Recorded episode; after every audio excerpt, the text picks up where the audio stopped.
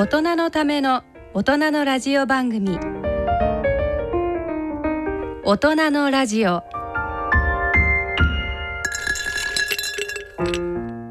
ご機嫌いかがですか？坪田和夫です。こんにちは西澤邦弘です。こんにちは久保田恵里です。この時間はご機嫌をテーマにお送りしています。ね、なんかあの連休途中の金曜日となりましたが。ですね、うん。もうなかなかねまだ霞がかかったようなそうですね。普通はね僕あのゴールデンウィークいつもあの眼科のねアルボっていう学会でいないんですが、もう本当あれですよね。こううん。5月6月って医学会は学会シーズンですもんね。もうそれがさ日本眼科学会しなく4月のね。そううん。4月亡くなった、はい。このアルボ亡くなった、えーもううんドライアイ箱根ドライクラブってやってんだけどそれもなくなったし、もう本当にね全部なくなった。そうですね。でそんな中で先生はうん。その時間を余った時間をどうされてるんですか、えっ、とねだから例えばあのーこの間禁止チームってね、え。うちのチームがあるんだけど、それじゃあ、じゃあ僕たちだけで学会やろうと。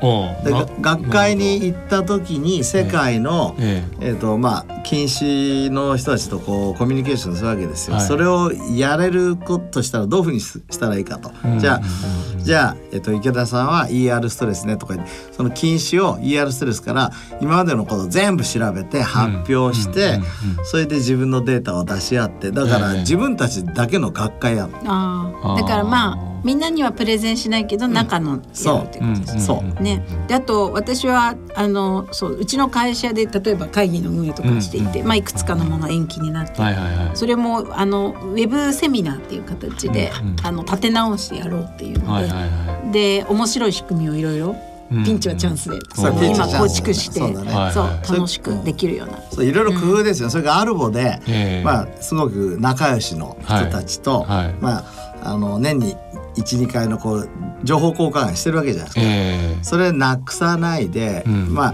あ,、先月ほら、えっとネットお誕生日会みたいな話だけど、ー、はい。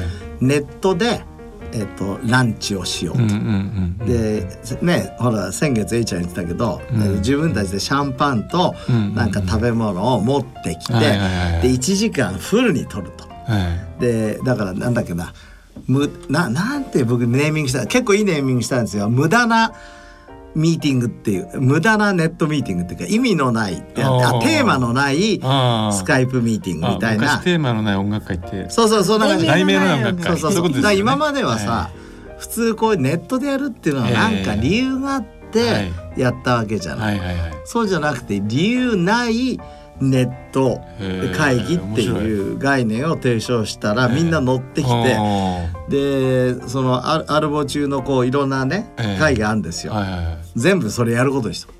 で今ずずずっとやってるそれはどういうふうに進行していく誰かがこう言い出したことで引きずられてる感じですか？そそんなことないんですか？え違う違う。ほとんどは僕あわワントゥワンの。あーそっかそっかそっか。うん。うんシェーパーツェングとか。シェーパーツェングとランチミーティングをそうそうそう。それでやってみよう。れシャンパンどうとか。なるほどででもそうするとアメリカの方とかだと、うん。先生すごい朝ごはんで、うん。向こうが夜ご飯。やるかうん。そう向こうが逆にするかあいろいろ考えながらやる。うんー。あそれからヨーロッパから飛んでくるやつとかだったらうん。別ですしね。まあまあヨーロッパだと結構いいです、うん。うんうんうん。うんだからこれから工夫の時代だよね。そうですね。でね本当はねシャンパンを送ってやろうと思ったんだけど、うん。なんかちょっといろいろえーそれだといろいろあるって言うんで、まあ、えちゃんも言ってましたよね。なんかいろんなランチボックスを配りながら、ん。ランチをするみたいな、いはいうんいやなんか私もねあのーリアルな公演は相変わらずないんですけどでも実際やっぱその声かけてくれた人一社がね、うん。つい先週なんですけどもあの実際にこうオンラインの,、うん。あのプレゼンテーションしてでねもう3日ぐらい前に資料をみんなにこうあの送っておいて PDF で送っておいて、だからねすごくあのそこでもいろいろなあのこう質問が来るしうん。で終わった後もなんかいつもの公演ってした後でもなんか名刺交換して終わりなんだけど、うん。なんか意外とこうあのそのシシステムを通して、あのメッセージが来たり、うん。質問が来たり、あなんかこっちの方がもしかしていいんじゃないかそう。そうそうやっぱりこれコロナ後はさ ネットの付き合い方がちょっと進化したね、ですね。うん。うん。どう見ても進化したよね、いやだから本当におそらくこれがまだある程度この環境が続くとうん。もっと面白いことが出てくる可能性ありますよ出てくると思うね僕も本当そう思うった。なんかそうですね。会議とかミーティングの通路としてはこうなんかこう補完的なイメージが強かったけど、うん。それが主流になる、んそしてね。使いこなせばもっとそう面白くできるみたいな可能性そうそういうふうにはだから少しでもポジティブに。ね。こうだからシャえ？ピンチはチャンスか。はい。ピンチはチャンス。はい。はい。それでございます私たちはやっぱりポジティブになんとか立ち向かっていますというあはい。のご報告から始めはい。たという感じですかね。はい。はい。ということで本日の大人のラジオ進めてまいります。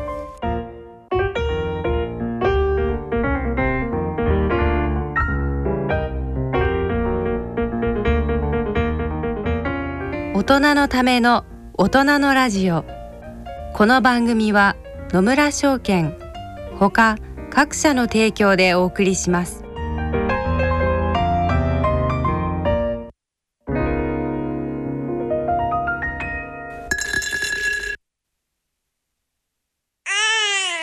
人生100年時代。100年の人生をどのように生きていますか？大きくなったらケーキ屋さんに結婚しても今の仕事が好きだから続けたい。自分が作った料理で世界中の人を幸せにしたい。いつまでも元気でいたい。80歳でフルマラソンを完走したい。夢はどの世代でも大きく広がる。あなたの人生夢無限大。でも必要なものは健康家族友人そしてお金。あらゆる年代に合わせたサポートでいつでもあなたに寄り添います。今からずっとこれからもっと。人生100年パートナー野村証券。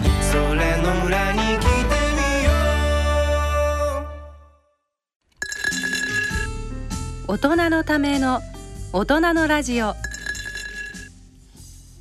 はい、えー、健康医学のコーナーです。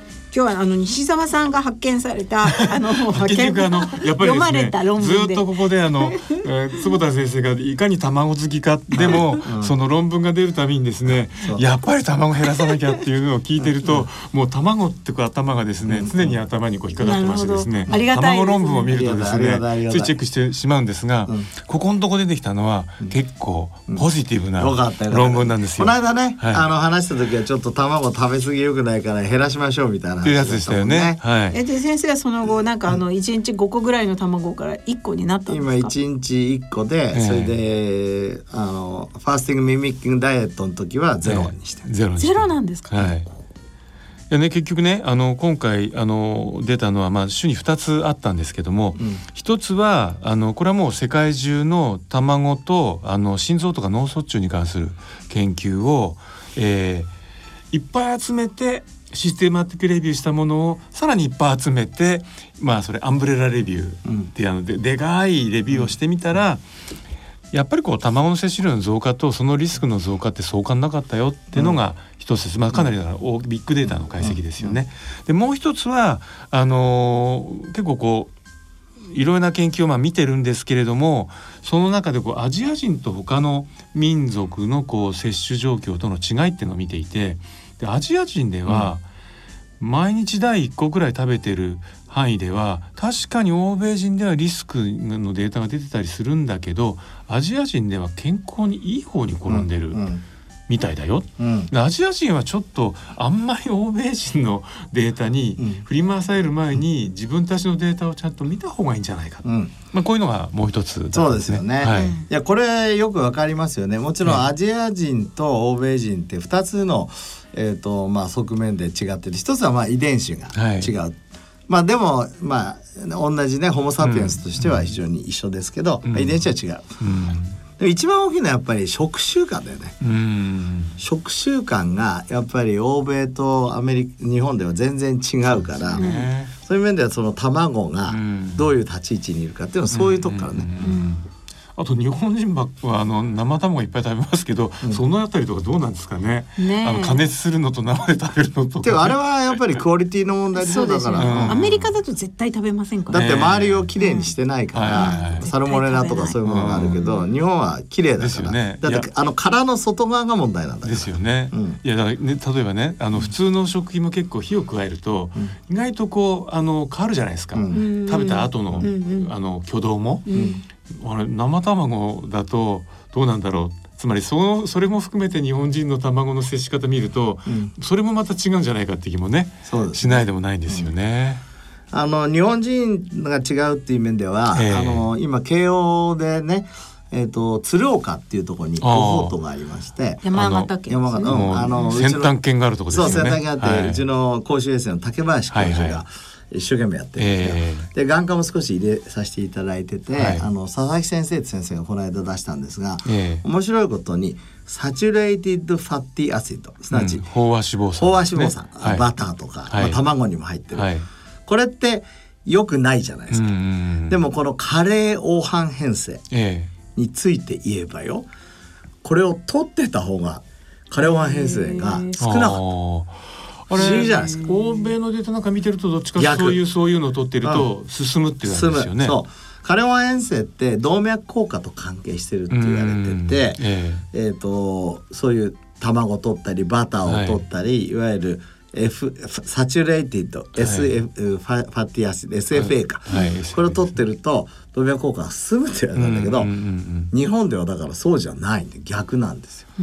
それはやっぱりあれですかね、総摂取量自体ががやはり少ないから。全然違うっていう。だからこれあのここテレビじゃないんで図かけないんだけど、ええ。横軸に摂取量を取って、はいはいはい。縦軸に、うん。まあプラスを取るとこう、山になるわけじゃないですか。えでアメリカ人はもうずっと右側にいるから、取りすぎ。取りすぎ、はいはいはいはい。日本人は取らないから、うんうんうん。ちょっと取ると少しプラスなんだろうね、うん。って思いますね。まあだから何事も足らなくてもダメだし過ぎてもダメだっていうそうそうそうそうその適正ゾーンのどこに今日本人はいるのかなって話ですよね。だからこの卵も、まあ、卵プロテインも入ってるし、はいはい。プロテインが足りないからええ。ちょっと取った方がプラスですねと、ん。欧米はちょっと取りすぎてるから、うん。取るとマイナスですねみたいな、うん。あのね。全然関係ないかもしれない。卵とかの,、ええ。あの黄色い色うん。ってどこから来てる、ルテイン。あれはやっぱりルテイン、うん。うん。大体。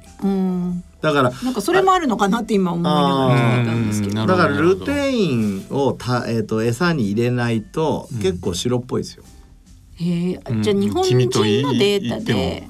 日本人のデータっていうかいやゆそれはあの養鶏場の話で、うんうん。あのその鶏の餌の中にルテイン入れとかないと黄色くなる。うんうん。その佐々木先生のデータは日本人のデータそう日本人なんですよね。だからアメリカの逆に言うと卵ってもっとなんか浅い色じゃないですか。あんまりルテイン入れてないそうそう。なんかもあっとただ今あれですね飽和脂肪酸、うん、そうそうそう。もちろんそうなんですけど、はいはいはい。なんかそこは見たのかなってちょっと思ああってなるほどね。はいはいはいはいはい。ルテインは見てないんですよ。うん。あーでそうそう飽和脂肪酸で見てるって見ことてるですよね。飽和脂肪酸が出てそう。いやいやいや。そうその気になっちゃう。あーいやでわかるわかるわかる細かい話するとそこでね実は本当は、あのいわゆる EPA みたいな、はいあの N3 のほ脂肪酸ね、ええ。いわゆる不飽和脂肪酸は、本当は前、えー、とベネフィシャルに働くはずだったのにそれはちょっとうまく出なかったりとうか、ん。ちょっとあのそういうことはあるんですが、でも飽和脂肪酸はベネフィシャルでした。なるほどね面白い。いやだからあの例えばねみ皆さんもお親しいあの京都立医大の超やってる内藤先生なんかとお話してるとね、実際そのし脂質でもそのどういう腸内細菌がいるかで、うん例えば取りすぎるとあやはり炎症性のものだって言われてるリノール酸もある腸内細菌がいるとそれを抗炎症物質に変換したりすることもある。だからもしかしたらその油一つとっても、まあ、他のもそうでしょうけれども、うんうんあのもちろん我々のこう総摂取量もあるんだろうけどお腹の中にどんな腸内細菌がいて、うんうんでそれをちゃんと実はいい方にうんあの変えられるられるとか、そんなこともあるのかもしれないですよね。ねまだまだそのあたりはねわからないことだらけですけどね。面白い。うん面白いですね。それから次は何？ああのね、まあ、今回そのコロナのこともあってあのエアロゾルなんて結構あれってどういう状態のものだとか話題になったじゃないですか。うんうんでまあでもう一方でですねこのコロナの騒ぎで産業が停止したことで空気がきれいになったねってのがあったわけですよ。ねすごくねね、であの意外とあのひどい時はみんな「ひでえなひでえな」って言ってたんだけど「綺麗になったね」って言われて「ふーん」って言って終わってるじゃないですか。うんでもね実はここのところあの30年も40年もやってきた研究の結果がやっとまあここ5年ぐらいどんどん出てきてうん。大気の汚染がどれだけ我々の健康に悪いかっていうのがね、まあ、WHO も結構指針を出すぐらいはあの出てきている。うん。でそれがまた最近あのすごい面白いのがいっぱい出ていてあの一つはですね、えーこれはかなりまあ、えーでっかいあの研究なんですけれども、えー2015年で見た時に年間880万人世界でですねの原因にえー早死にの原因ですね大気汚染がなっていると。で寿命でいうと3年間短縮さの要因になると世界全体で。でこれはなんと喫煙以上のリスクかもしれないって言ってるんですよ。であとももっと怖いのはですね例えば道路そこら中走ってますよね、うん主要な道路から50メートル未満もしくは高速道路から150メートル未満に住んでいると認知症パーキンソンアルツハイマー、えーあとはあのこうあのあなんだ多発性硬化症うん。とかのリスクが高まるってこれもカナダの68万人分のデータの分析なんですね。すごいね。で実は前ね化粧品ある化粧品会社がやってた研究があるんですけど双子でですね高速道路のそばに住んでいる双子あの片割れと田舎に住んでる片割れで顔を見ると高速道路のそばに住んでいるあの双子の片割れの方が老化が進んでいる、うん。だからまあこれは見た目ですけどね。どうもやはり非常に大きな害を与えている可能性があるってことなんですけど、まあでもこれでよくあの私は思い出すのはもうおそらくまだ更新されてないんですけど1990年代に東大の生産研がですね、えー体の中に1日に入るものの重量を調べて発表したんです。うん。空気の割合ってどのくらいだと思います？重量比で、重量比。えーそれ水とかの方が大きく感じるけどね空気多いんですか、どころかうん、80%超えてるんです。あこの軽く考えるけどこの空気がどんどん入ってくる、つまりずーっと吸ったり吐いたりしてるから、これがですねだからつまり一番重量的に多い、うん。ってことはいくら微量であっても、ずーっと吸ってればうん。どれだけこう蓄積していくかってことですよね。うん。うんだからやっぱりで最近例えばあの空気汚染だけじゃあの大気汚染だけじゃなくてね、お家の中で例えば肉を直火で焼いたりすると、うん。あれは PM2.5 が発生していて、あの一時の北京の空の上よりも高濃度の PM2.5 でもいい匂いだだからいいねと思うねと思ってるけども、だから焼き鳥焼いてると大丈夫なのかなちょっと心配になっちゃうんですけど、だからまあ好きな匂いですね。ええ。でもまあこんなこう見えないそうするとさそれそれ それの嫌なことはさなんええ。かすぐ僕たちやれないじゃん。対策が取りまあだからこれで今世界がねみんなマスクだって言い出し始めたじゃないですか、ん。でもこれは意外とうん。こういう問題に関してき振り気がつかせるいい機会だったんじゃないかと思うんですよ。でじゃああのみんながマスクかけてる時期うん。のあののその健康を後で見てみたら実はた汚染の影響を非常にみんな全世界で受けていない状態になっていたとか。でそれはそれで面白いですよね。で今までほら日本人だけが異常だって言われてたわけじゃないですか。すぐマスクかける。でもいやこれを機会にいや実はやっぱりこういいろいろな障害が外にあるから、まあそうすると人類は、ええ。その洋服を着てき着始めたように、えマスクというものもつけ始めたのが、はい。コロナの時だったみたいな。えそれでやっと大気汚染のことも、うん。あの大手を振って言える状態になったら対策があるだろう。うん、そうですね。あの、というね。ほら、はい。やっぱり大大気汚染とか、まあ、目もね、ええ。粘膜出てるじゃないですか。はい。でドライアイも関係えですし、ええだから面白いことにこのうん。ジーンズのモイスチャーってあるじゃないですか。はいはいはい。ドライアイ用ねえええまあ、先生がやっててそうこれで10倍売れてる。あなるだほどね。から、うん。だからマスクだけじゃなくて、うん。みんな目もやっぱり、ねあのそういうなんていうのまあこあなんか眼科医がほらコロナのあれあったのもあってはい結構えーケアしてるのでだからマスクだけじゃなくて、眼鏡もうん。その密閉型になってくるわけですそうそうそうそう、これからね。だから見えるために作るんじゃなくて、うん。目のお洋服としての眼鏡が始まったのがコロナからでしたみたいなのになるかもしれない。ですよね。だからそうなるとこう、えーそういうグラスとうん。マスクが、うん。いわゆるもう常備品っていうかファッションの一部になって、うんこれからじゃあどんなマスクが出てくるんだとかどんなのが出てくるんだ。目出し本みたいな、まあ、ね。目出しちゃいけないそうそう。そのだから眼鏡かけてないと、うん。今日どうしたの？ヌードでとか。大丈夫？とか大丈夫？とかいうことになるかもね。となると先生いよいよまた頑固の時代ですね。そうですね。目みんなほら目の力で生きていかなきゃいけないから、うん。こうみんな隠れてるわけでしょ、でもう目目でああのこう全てをこう大体判断する。そういう時代ね。でよよっぽど人の前じゃないとマスクを外さない。マスクが外れたらもうちょっと親しくなるのかな。なんかでもすごい今回のことでいろいろ考えたのは例えば、日本人の文化って必ずこうお辞儀するのでも、まあ、そんな近くでお辞儀したりはしないし、距離取りますよね。はい。であと逆にこうイスラムの方って目だけ出して全部覆ってる女性とか、えーはいはい。ああいうのって実はなんかそういうものをこうなんていうの避けるというかうん。守ってるあ文化として。ね文化として。何かそういう要素もあったのかなと思って、ね。だ着てるとかなんとかじゃなくてそうですよね。オリジナルはそういうところにあったのかなとかそういうことを考えたりもしたり。んしました。また話がそれちゃった。いやでもなんか本当いろんなことを考える機会そうになりますよですね。ね。ねでも。いや本当ねあのちょっとだけ食品の話を言うと、はいはいこれも実際実はあの56年前に上海とどっかで中国で行われたんですけど大気汚染がひどい地域でですねあの硫黄化合物がたくさん含まれたサプリメント。うんあのいわゆるこうブロッコリーに多いようなスルフォラファンとかあの類のものですね。うんあれを取ってそうですそうです。まあちょっとあの、そうですね。あのツンとするような、うん。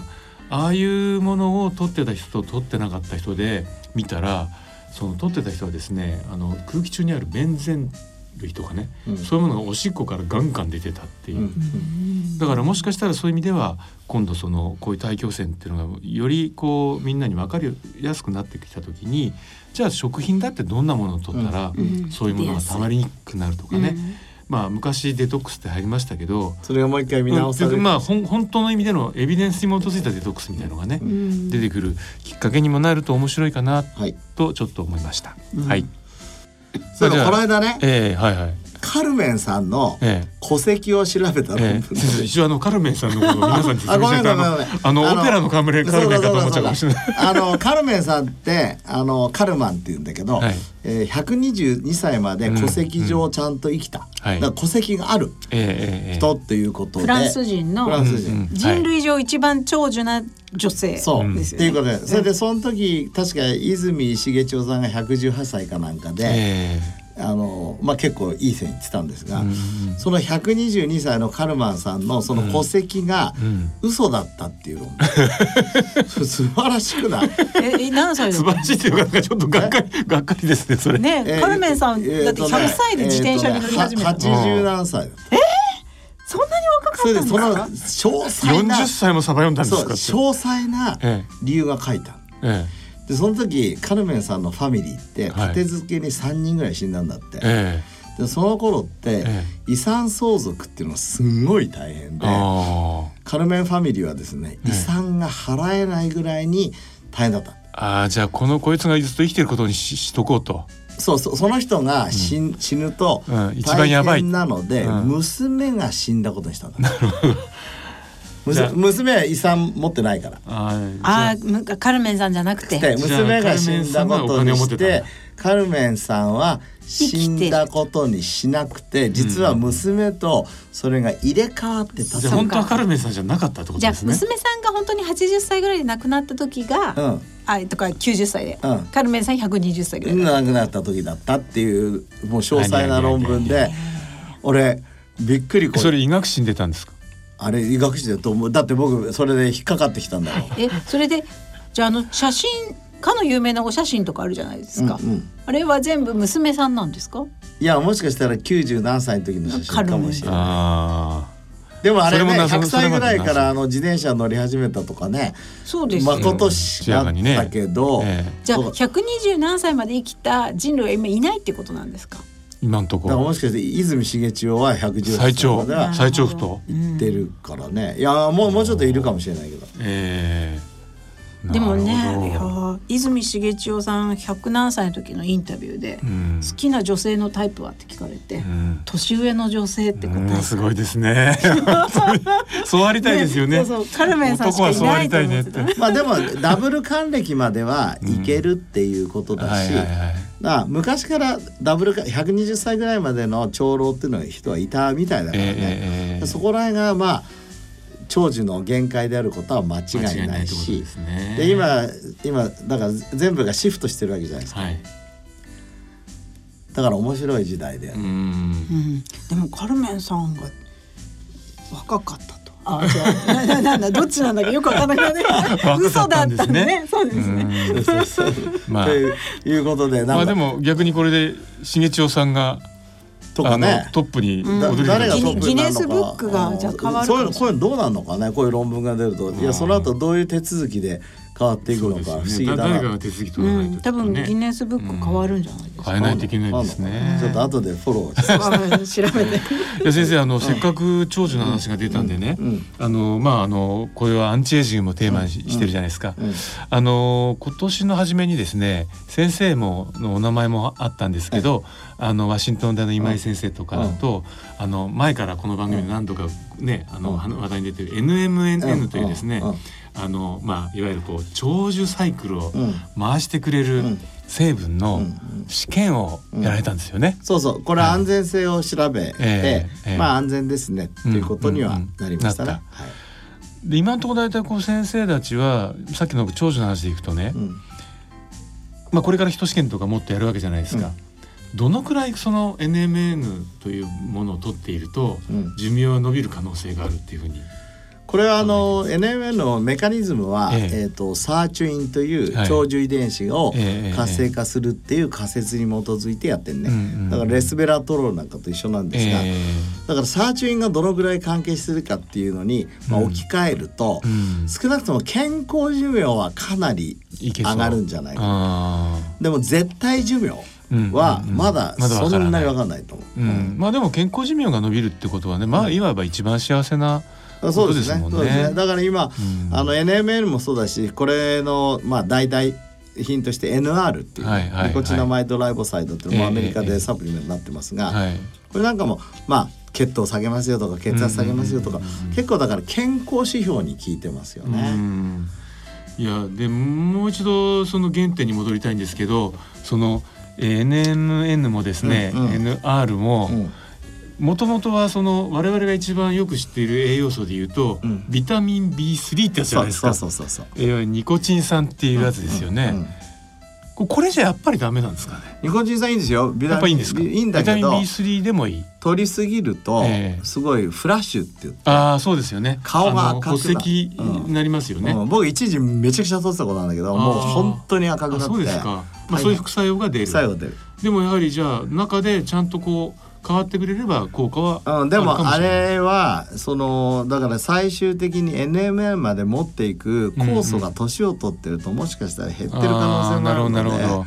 そこはまだねコントロバーシーですね。なるほどね。若い人はいいかもしれないけどね。ああじゃあ若い人はまあまあ安めのそういうものを取ってお金ができてきて酵素がなくなってきたら、うん。まあこれからおそらくその NMN も発売されていくんですよね。そうですね、まあそういうサプリメントとかうんを取ると。まあ年を取った人だって少量だったらいいかもしれない。この間緑内障にもね B3 とかいろいろ出ましたし。でいずれにしてもだから不足はさせない方がいいってことですよね。そうですね。B 群はね。そう思います、でもね本当確かにこの間もあのサルコペニアの人で、うんうん。あの本当にこう人種に関係なくナード。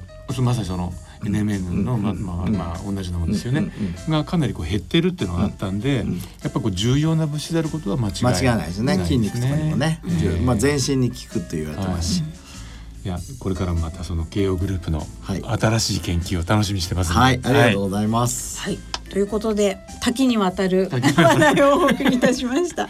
以上健康医学のコーナーでした。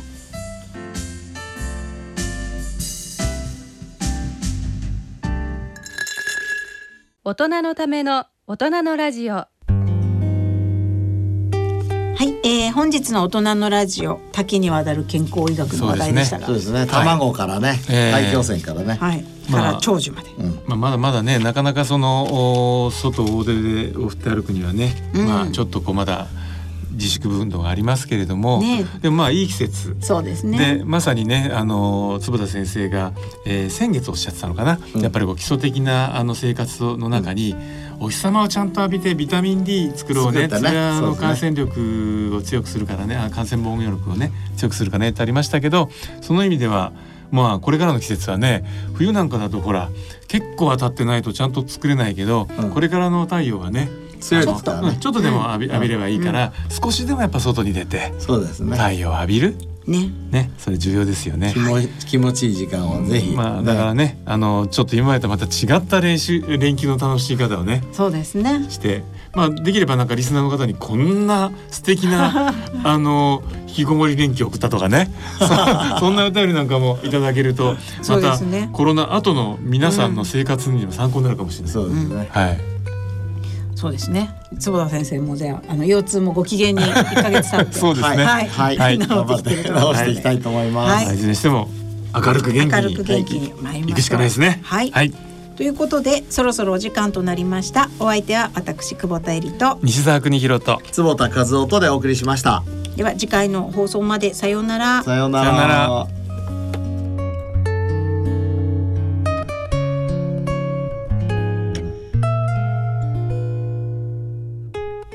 大人のための大人のラジオこの番組は野村証券ほか各社の提供でお送りしました。